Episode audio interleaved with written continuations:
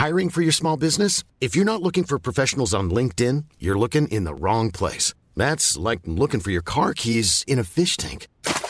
LinkedIn helps you hire professionals you can't find anywhere else, even those who aren't actively searching for a new job but might be open to the perfect role. In a given month, over 70% of LinkedIn users don't even visit other leading job sites. So start looking in the right place. With LinkedIn, you can hire professionals like a professional. Post your free job on linkedin.com slash people today.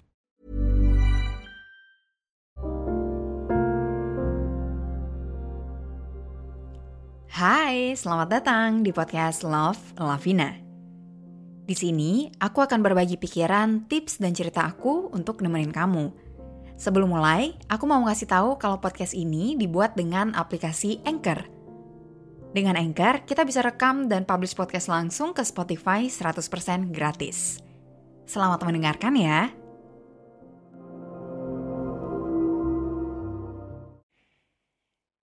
Gimana, gimana, gimana? Resolusi 2022 aman?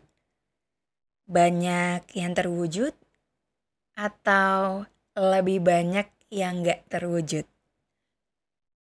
Aku pribadi barusan ngeliat catatan aku, catatan resolusi 2022, dan ternyata 80 persennya alhamdulillah terwujud, 20 persennya enggak. Enggak apa-apa, karena setidaknya udah mengusahakan yang terbaik, udah mencoba. Jadi walaupun nggak terwujud, nggak apa-apa. Sebenarnya selain dari resolusi yang aku tulisin, ada satu hal lagi yang bikin aku cukup happy ya di penghujung tahun 2022 ini. Yaitu aku ngerasa aku udah lebih mengenali diri aku sendiri. Aku ngerasa aku tahu apa yang aku suka dan gak suka, apa yang bikin aku senang, apa yang bikin aku sedih, apa yang bikin aku nyaman, apa hal yang benar-benar bisa aku lakuin, aku jago ngelakuin hal itu, aku ngerasa udah menemukan itu gitu di tahun ini. Menurutku ini adalah salah satu pencapaian ya. Karena di umur belasan bahkan di umur 20-an juga sering banget kita tuh ngerasa hidup aku mau dibawa ke mana sih? aku tuh bisanya apa, aku mau ngelakuin apa. Pokoknya pertanyaan-pertanyaan tentang pencarian jati diri. Jadi ketika aku ngerasa udah mengenal nih diri aku,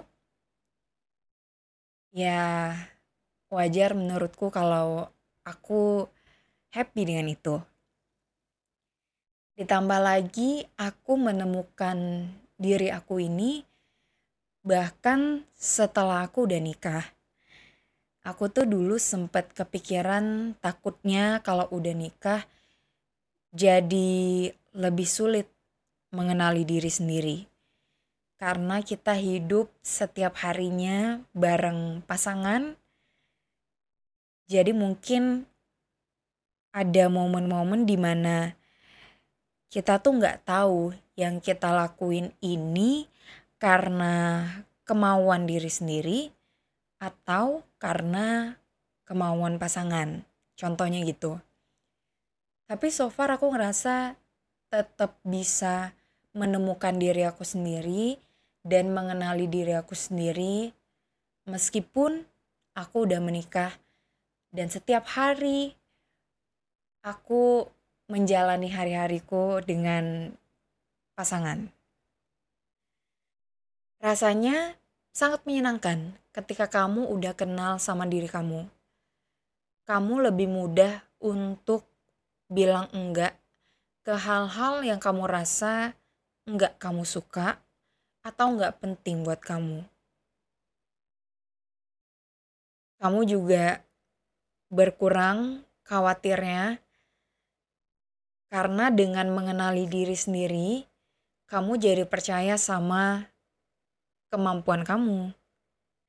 Jadi di episode kali ini aku tuh pengen kamu juga bisa mengenali diri kamu sendiri. Aku mau coba kasih tips gimana caranya kamu bisa lebih mengenali diri sendiri. Yang pertama adalah journaling. Aku udah ngelakuin ini dari 2019 tekniknya aku sebenarnya nggak tahu harus seperti apa. Intinya kalau aku pribadi, aku punya buku, aku punya satu buku catatan. Aku sukanya buku yang nggak ada garis-garisnya. Jadi emang yang polos. Dan ya udah, aku tulisin aja apa yang pengen aku tulisin. Biasanya aku tulisin kayak recap dari minggu itu atau dari bulan itu apa hal-hal yang menarik yang aku ingat yang bikin aku excited yang bikin aku sedih juga mungkin itu aku tulisin di buku jurnal ini semakin sering kita journaling makin bagus aku juga pengen di 2023 nanti aku lebih rutin lagi journaling. Kenapa menurutku journaling ini bikin kita lebih kenal sama diri sendiri? Karena aku ngerasain itu ketika aku baca lagi nih apa yang aku tulisin, aku jadi ngeliat kan pattern dari diri aku. Oh ternyata ketika kejadian ini terjadi, itu bisa bikin aku sedih banget. Ternyata ketika ngelakuin hal ini, itu ternyata bikin aku happy banget. Jadi intinya dengan journaling ini, aku bisa mendokumentasikan perasaan aku. Sehingga ketika aku baca lagi, ketika aku lihat lagi, aku bisa mengambil kesimpulan gitu. Dan journaling itu kan salah satu bentuk terapi juga ya. Ketika kita banyak banget nih isi pikirannya, banyak banget yang kita khawatirin, sebaiknya emang menulis, tuangin apa yang ada di pikiran kita ke dalam tulisan. Karena terkadang ketika kita udah tulisin, kita bisa ngelihat kalau ternyata masalah yang ada di kepala kita itu ternyata nggak serumit itu. Jadi aku pengen banget nyaranin kamu untuk journaling. Langsung beli aja buku, notes di mana pun.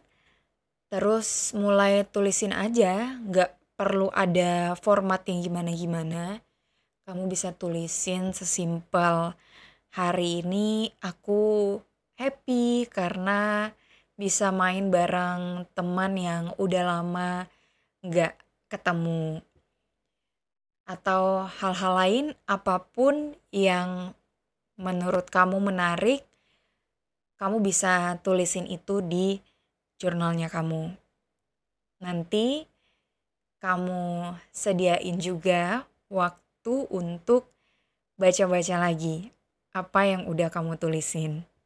Dari situ aku yakin kamu jadi lebih bisa mengenali diri sendiri. Tips yang kedua adalah meluangkan waktu buat sendirian dan merenung.